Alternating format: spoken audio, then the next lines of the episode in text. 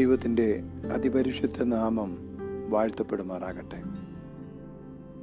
അനുഗ്രഹീതമായ ഈ ഒരു ദിവസത്തിനായി ഞാൻ ദൈവത്തെ സ്തുതിക്കുന്നു. ഈ ദൈവവചന ചിന്തയെ ശ്രദ്ധിക്കുന്ന എല്ലാവരെയും ഓർത്ത് ഞാൻ ദൈവത്തെ സ്തുതിക്കുന്നു. വിശുദ്ധ മത്തായുടെ സുവിശേഷം ഇരുപത്തി ഒന്നാം അധ്യായം. അതിന്റെ മുപ്പത്തിമൂന്ന് മുതൽ ഉള്ള ചില വാച വാക്യങ്ങൾ വായിക്കുകയാണ്. മറ്റൊരു ഉപമ കേൾപ്പി. ഗൃഹസ്ഥനായ ഒരു മനുഷ്യൻ ഒരു മുന്തിരിത്തോട്ടം നട്ടുണ്ടാക്കി. അതിന് വേലി കെട്ടി. അതിൽ ചക്ക് കുഴിച്ചിട്ട് ഗോപുരം പണിതു. പിന്നെ കുടിയാന്മാരെ പാട്ടത്തിന് ഏൽപ്പിച്ചിട്ട് പരദേശത്ത് പോയി. ഫലകാലം സമീപിച്ചപ്പോൾ തനിക്കുള്ള അനുഭവം വാങ്ങേണ്ടതിന് അവൻ ദാസന്മാരെ കുടിയാന്മാരുടെ അടുക്കൽ അയച്ചു. കുടിയാന്മാരോ?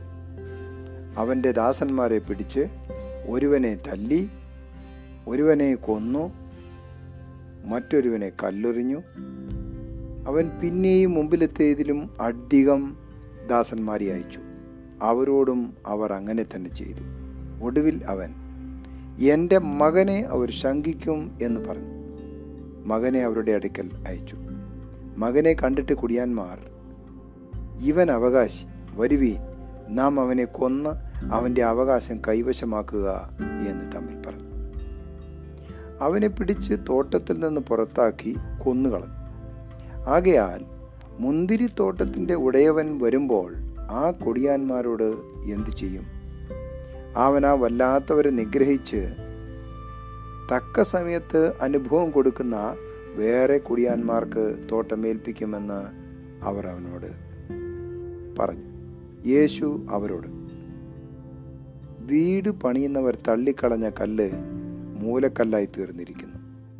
ഇത് കർത്താവിൽ കർത്താവിനാൽ സംഭവിച്ചു. നമ്മുടെ ദൃഷ്ടിയിൽ ആശ്ചര്യവുമായിരിക്കുന്നു എന്ന് നിങ്ങൾ തിരുവഴുത്തുകളിൽ ഒരിക്കലും വായിച്ചിട്ടില്ലയോ? അതുകൊണ്ട് ദൈവരാജ്യം നിങ്ങളുടെ പക്കൽ നിന്ന് എടുത്ത് അതിന്റെ ഫലം കൊടുക്കുന്ന ജാതിക്ക് ഈ കൊടുക്കും എന്ന് ഞാൻ നിങ്ങളോട് പറയുന്നു. ഈ കല്ലിന്മേൽ വീഴുന്നവൻ തകർന്നു പോകും. അത് ആരുടെ മേൽ എങ്കിലും വീണാൽ അവനെ ധൂളിപ്പിക്കും. എന്ന് പറഞ്ഞു. ദൈവനാമത്തിന് മഹത്വം ഉണ്ടാകട്ടെ. ഇതിലെ ചില കഥാപാത്രങ്ങളെ നാം ഒന്ന് മനസ്സിലാക്കിയിരിക്കുന്നത് ഈ തിരുവചന ഭാഗങ്ങൾ ചിന്തിക്കുന്നതിന് ഏറ്റവും പ്രയോജനപ്രദമായിരിക്കും. ഗൃഹസ്ഥൻ ആയ ഒരു മനുഷ്യൻ മുന്തിരിത്തോട്ടം നട്ടുണ്ടാക്കി എന്നാണ് പറയുന്നത്. അപ്പോൾ ഗൃഹസ്ഥൻ എന്ന ചിന്തിച്ചിരിക്കുന്നത് പിതാവായി ദൈവത്തെ ഉദ്ദേശിച്ചാണല്ലോ.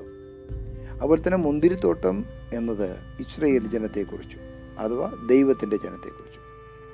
അപ്പോൾ കുടിയാന്മാർ മത നേതാക്കന്മാരായ യഹൂദന്മാരും സാധാരണക്കാരും പാട്ടത്തിന് ഏൽപ്പിച്ചു.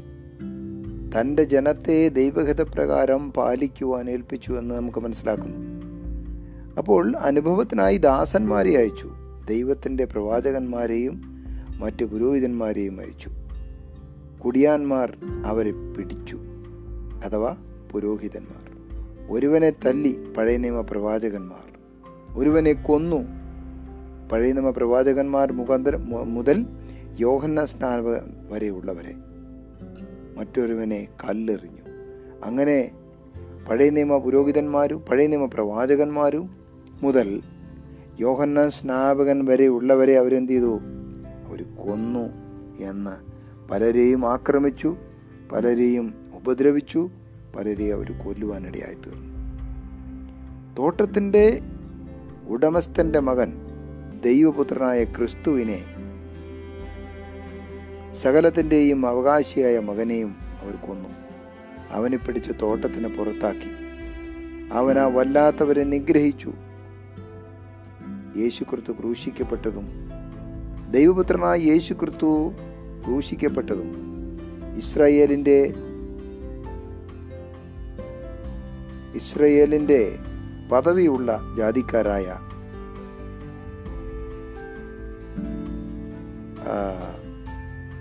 ഇസ്രയേലിന്റെ ഏറ്റവും പ്രധാനപ്പെട്ട ദൈവത്തിന്റെ ജനമെന്നറിയപ്പെട്ട ഇസ്രയേലിന്റെ കയ്യിൽ നിന്നും ആ പദവിയെടുത്ത് നമ്മെ പോലെ സാധാരണക്കാരായ ജാതികളായ നമ്മെ ആ ഉത്തരവാദിത്വം ഏൽപ്പിച്ചു.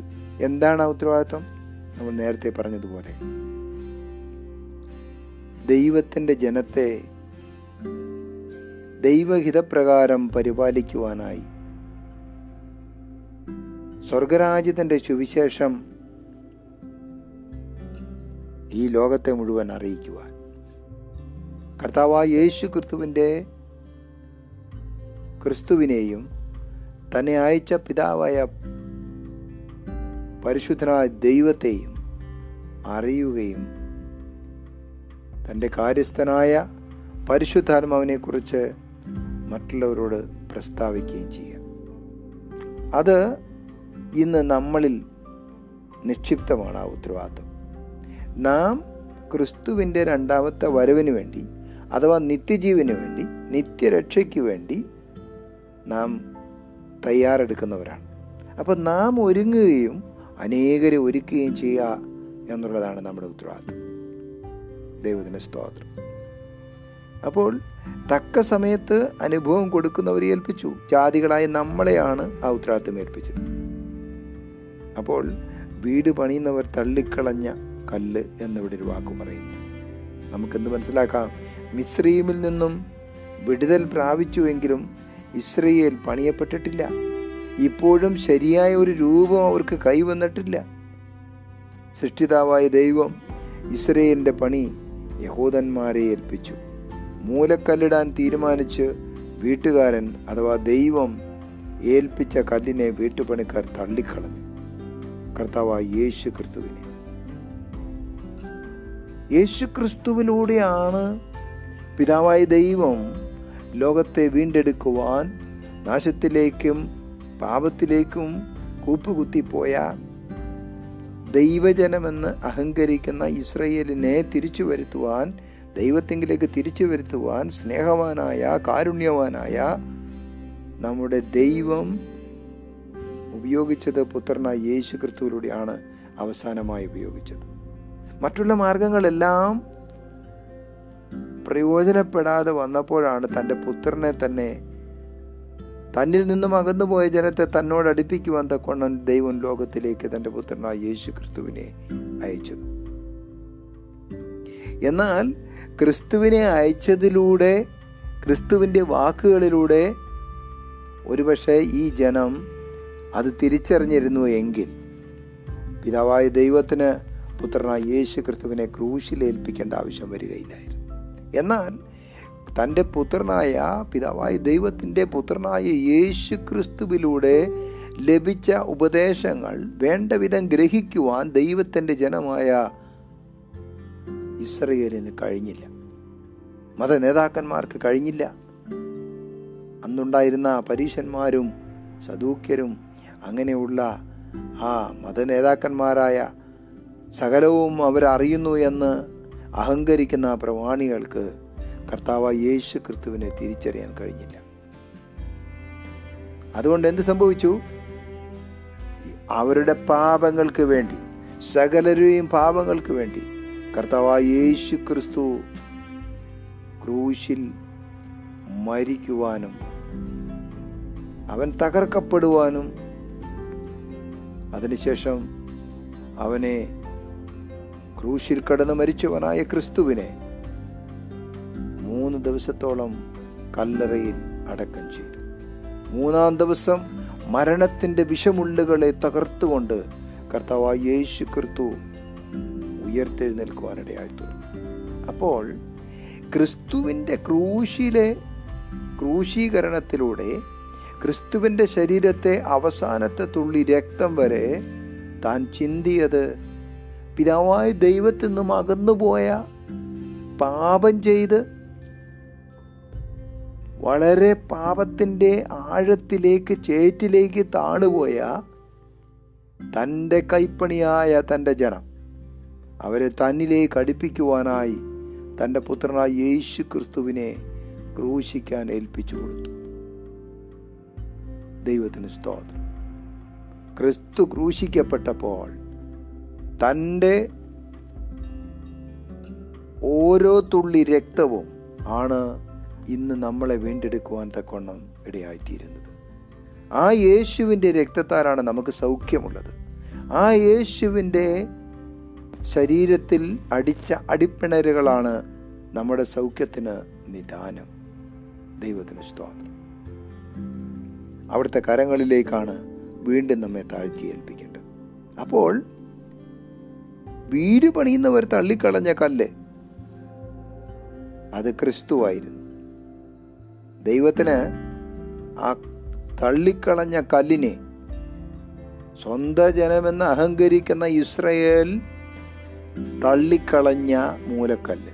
കർത്താവായ പിതാവായ ദൈവം നമ്മെക്കുറിച്ച് ആഗ്രഹിച്ചത് അല്ലെങ്കിൽ പിതാവായ ദൈവത്തിന് ലോകജനത്തെക്കുറിച്ചുള്ള ആഗ്രഹം തന്റെ രാജ്യം പണിയേണ്ടത് പുത്രനായ യേശു ക്രിസ്തു എന്ന പാറമേൽ പണിയണമെന്നാണ് പിതാവായ ദൈവം ആഗ്രഹിച്ചത്. അതിനുവേണ്ടി ക്രിസ്തു എന്ന മൂലക്കല്ലിന്മേൽ ദൈവരാജ്യം പണിതെടുക്കുവാൻ സ്വർഗസ്ഥനായ ദൈവം ആഗ്രഹിച്ചു. അങ്ങനെ വന്ന സ്വർഗരാജ്യത്തിന്റെ സുവിശേഷം ക്രിസ്തു പറയാൻ തുടങ്ങിയപ്പോൾ അതിനെ ഉൾക്കൊള്ളുവാൻ കഴിയാതെ അവരുടേതായിരിക്കുന്ന ദൈവവചന പ്രകാരമല്ലാത്തതായ നീക്കങ്ങൾ അതിനെ ചോദ്യം ചെയ്ത ക്രിസ്തുവിനെ ദൈവത്തിന്റെ ആരാധനാലയത്തെ പോലും മ്ലേച്ഛമായ ബിസിനസ്സുകളാലും പലതരത്തിലുള്ള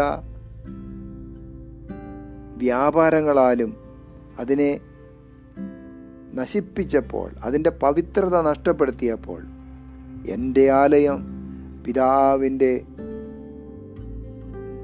പരിശുദ്ധനായ ദൈവത്തിന്റെ പ്രാർത്ഥനാലയം എന്ന് വിളിക്കപ്പെടും എന്ന് പറഞ്ഞ് അവിടെ നിന്ന് സകലരെയും അടിച്ച് പുറത്താക്കുന്ന ക്രിസ്തുവിനെ നാം കാണുവാൻ തക്കനടിയായി തീർന്നു.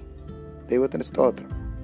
അപ്പോൾ ക്രിസ്തുവിലൂടെ തന്റെ ദൈവ രാജ്യം പണിയണമെന്ന് സ്വർഗത്തിലെ ദൈവത്തിന്റെ പ്ലാനായിരുന്നു. എന്നാൽ ക്രിസ്തു എന്ന മൂലക്കല്ലിനെ അവർ തള്ളിക്കളഞ്ഞു. അത് ദൈവത്തിന് ഒരിക്കലും ഇഷ്ടപ്പെട്ടില്ല. അവിടുന്ന് ആ കല്ലിന്മേൽ മറ്റൊരു കെട്ടിടം പണി ആരംഭിച്ചു. അതാണ് ദൈവസഭ. പുതിയ നിയമ ദൈവസഭ. ഏത് വ്യക്തിക്കും അവിശ്വാസത്താൽ തട്ടി വീഴുന്നത് ക്രിസ്തുവാകുന്ന തടങ്കൽ പാറയിലാണ്. ദൈവത്തിന് സ്തോത്രം. അറുന്നൂ അറുപത്തിയാറ് പുസ്തകങ്ങളുള്ള ആയിരത്തി ഒരുന്നൂറ്റി എൺപത്തി ഒമ്പത് അധ്യായങ്ങളടങ്ങുന്ന മുപ്പത്തി ഒന്നായിരത്തി ഒരുന്നൂറ്റി എഴുപത്തി മൂന്ന് വാക്യങ്ങളടങ്ങുന്ന ഈ തിരുവചനത്തിലൂടെ മുഴുവൻ പറയുന്നത് മനുഷ്യനെ വീണ്ടെടുക്കുവാനുള്ള ദൈവത്തിന്റെ പ്ലാനും പദ്ധതിയുമാണ്. നശിച്ചു പോകുന്ന തന്നിൽ നിന്നും അകന്നുപോയ ജനത്തെ തന്നോട് അടുപ്പിക്കുവാനുള്ള ദൈവത്തിന്റെ വലിയ രക്ഷാകര പദ്ധതിയാണ് ഈ തിരുവചനത്തിലൂടെ നമുക്ക് കാണാൻ കഴിയുന്നത്. ഒരുപാട് ശിക്ഷയുടെ കാര്യങ്ങൾ ഈ തിരുവചനത്തിൽ പല ഭാഗങ്ങളിലും പ്രതിപാദിച്ചിട്ടുണ്ട് എങ്കിലും ഈ തിരുവചന ഭാഗത്തിലൂടെ മുപ്പത്തി ഒന്നായിരത്തി ഒരുന്നൂറ്റി എഴുപത്തി മൂന്ന് വാക്യങ്ങളടങ്ങുന്ന ഏത് വാക്യമെടുത്താലും അതിന്റെ അന്തസത്ത അതിന്റെ അകക്കമ്പ് പരിശോധിച്ചാൽ പാപത്താൽ നശിച്ചുപോയ മനുഷ്യനെ യേശുവിന്റെ രക്തത്താൽ ശുദ്ധീകരിച്ച് പിതാവായ ദൈവത്തോട് അടുപ്പിക്കുക എന്ന ഒരു ഉദ്ദേശമായിരുന്നു പിതാവായ ദൈവത്തിനുണ്ടായിരുന്നത് എന്ന് മനസ്സിലാക്കാൻ തൊക്കണം കഴിയും. ദൈവം സ്വന്തം ജനമായ ഇസ്രയേലിനെ ഏൽപ്പിച്ച ഉത്തരവാദിത്തത്തിൽ അവർ പരാജയപ്പെട്ടു. ആ ദൗത്യം നമ്മെയാണ് ഏൽപ്പിച്ചിരിക്കുന്നത്. പക്ഷേ വിശുദ്ധിയുടെ കല്യാണ വസ്ത്രം നാം ധരിച്ചിട്ടുണ്ടോ? കല്യാണ വസ്ത്രമില്ലാത്തവരെ കല്യാണശാലയിൽ നിന്നും കൈകാലുകൾ കെട്ടി ഇരുട്ടുള്ള ഒരു സ്ഥലത്തേക്ക് എറിഞ്ഞു കളഞ്ഞതായി നാം പഠിച്ചിട്ടുണ്ട്. ഇവിടെ നാം വിശുദ്ധിയുടെ കല്യാണ വസ്ത്രം ധരിച്ച് മണവാട്ടിയാകുന്ന സഭയും മണവാളനാകുന്ന ക്രിസ്തുവും തമ്മിലുള്ള ആ വിശുദ്ധ വിവാഹത്തിന് വേണ്ടി ആ വേളിക്ക് വേണ്ടി ഒരുങ്ങിയിട്ടുണ്ടോ. നമ്മുടെ കല്യാണ വസ്ത്രത്തിൽ എവിടെയെങ്കിലും കറ പുരണ്ടിട്ടുണ്ടോ? എങ്കിൽ യേശുവിന്റെ രക്തത്താൽ നമുക്കതിന്മേൽ ശുദ്ധീകരണമുണ്ട്. ഒരിക്കലെ ഹോവയായ ദൈവം പാപം ചെയ്ത് തന്നിൽ നിന്നും അകന്നുപോയ തന്റെ ജനത്തെ ശാപഗ്രസ്തരായവരെ പല പീഡകൾ സഹിച്ച് കഷ്ടപ്പെട്ടവരെ വീണ്ടെടുക്കുവാൻ തീരുമാനിച്ചു. മിശ്രീമ്യ കഷ്ടതയിൽ നിന്നും ചാട്ടവാർ അടിയട്ട് ഉഴവുചാലുകൾ പോലെ കീറപ്പെട്ട അവസ്ഥയിൽ നിന്നും അവരെ വിടുവിച്ചു. നല്ലൊരു തോട്ടമായി പണിതുണ്ടാക്കി. ഒരു നല്ല മുന്തിരിത്തോട്ടം തെങ്ങിൻ തോട്ടം പോലെ നല്ലൊരു മുന്തിരിത്തോട്ടം തോട്ടത്തിന് സമാനമായി താൻ നട്ടുണ്ടാക്കിയ തോട്ടം. ശത്രു അടുക്കാതിരിപ്പാൻ വേലി കെട്ടി ദൂതഗണങ്ങളാൽ കാവലും ഏർപ്പെടുത്തി. യഹൂദരായ മത നേതാക്കളെയാണ് തന്റെ ജനത്തെ പരിപാലിക്കുന്നതിനായി ഏൽപ്പിച്ചത്. എന്നാൽ പ്രസ്തുത തോട്ടത്തിന്റെ യജമാനൻ വന്ന് തന്റെ ജനത്തെ തന്നോട് ചേർക്കുവാനും അവർ നശിച്ചു പോകാതെ വണ്ണം അവരുടെ നിത്യശാപത്തെ മാറ്റി നിത്യജീവൻ കൊടുക്കുവാനും തീരുമാനിച്ചു. ഈ കാര്യങ്ങൾക്കായി പഴയ നിയമ പ്രവാചകന്മാർ മുതൽ സ്നാപക യോഹന്നാൻ വരെ പലരെയും അയച്ചു. എന്നാൽ അവരെ നശിപ്പിച്ച് ദൈവത്തിന്റെ രക്ഷാകര പദ്ധതിയെ തടയുകയായിരുന്നു കുടിയാന്മാരായ യഹൂദന്മാർ ചെയ്തത്. അവസാനമായി തന്റെ സഭയെ പണിയുവാൻ മൂലക്കല്ലായി അവിടുന്ന് അയച്ച് തന്റെ ഏകജാതനായ പുത്രനെയും അവർ കൊന്നു. എന്നാൽ പക്ഷേ മരണത്തിന്റെ വിഷമുള്ളിനെ തകർത്ത്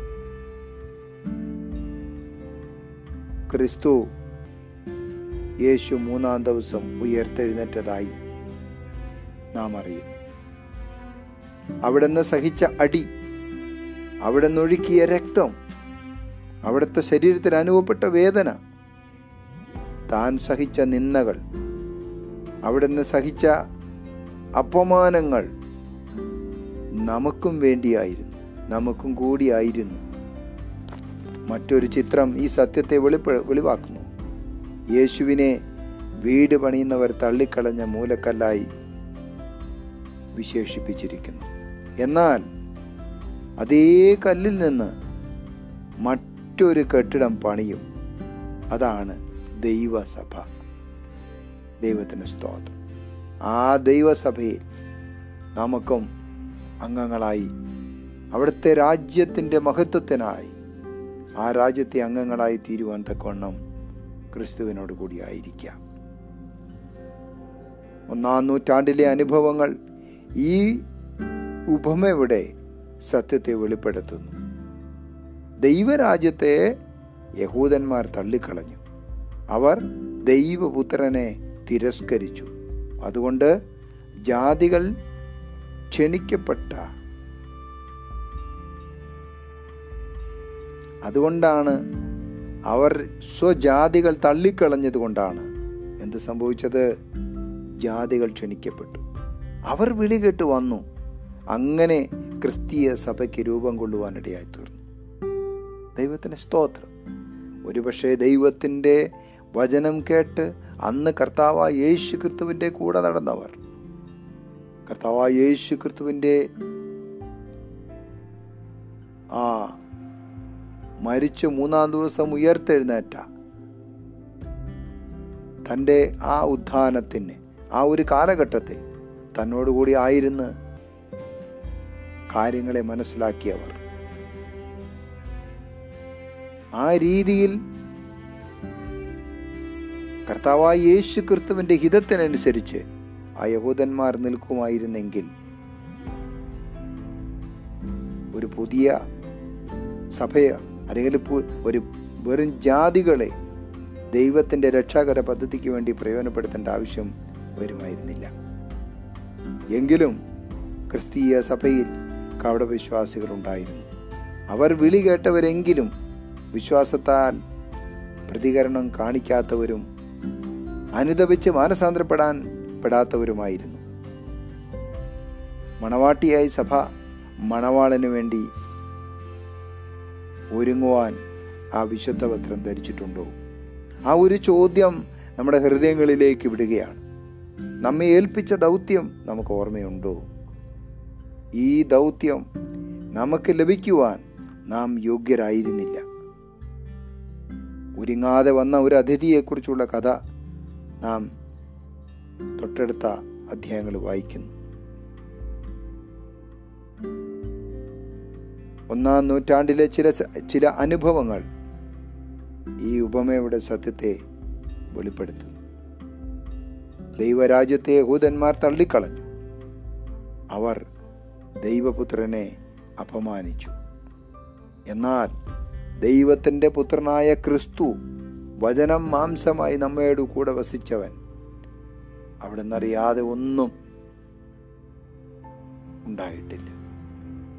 എല്ലാം അവിടുന്ന് മുഖാന്തരം ഉണ്ടായതാണ് എന്നെ കേൾക്കുന്ന ഈ തിരുവനം ശ്രദ്ധിക്കുന്ന പ്രിയപ്പെട്ടവരെ ദൈവകരങ്ങളിലേക്ക് നമ്മെ താഴ്ത്തി ഏൽപ്പിക്കാം.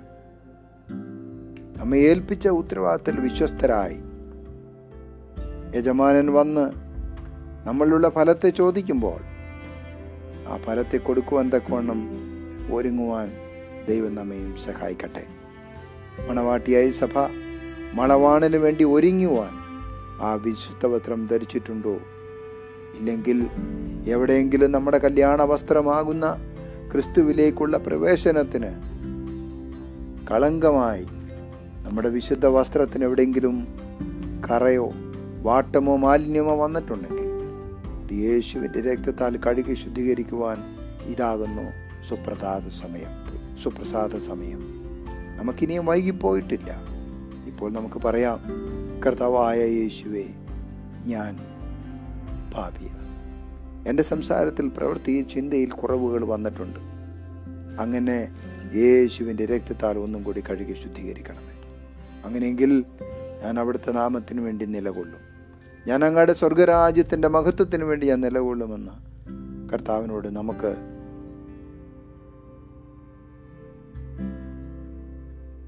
കർത്താവിന്റെ സന്നിധി നമുക്ക് പ്രാർത്ഥിക്കാം. ഈ ദൗത്യം ലഭിക്കുവാൻ നാം യോഗ്യരായിരുന്നില്ല. എങ്കിലും സ്വർഗസ്ഥനായ പിതാവ് നമ്മെ ഈ ദൗത്യം ഏൽപ്പിച്ചിരിക്കുന്നു.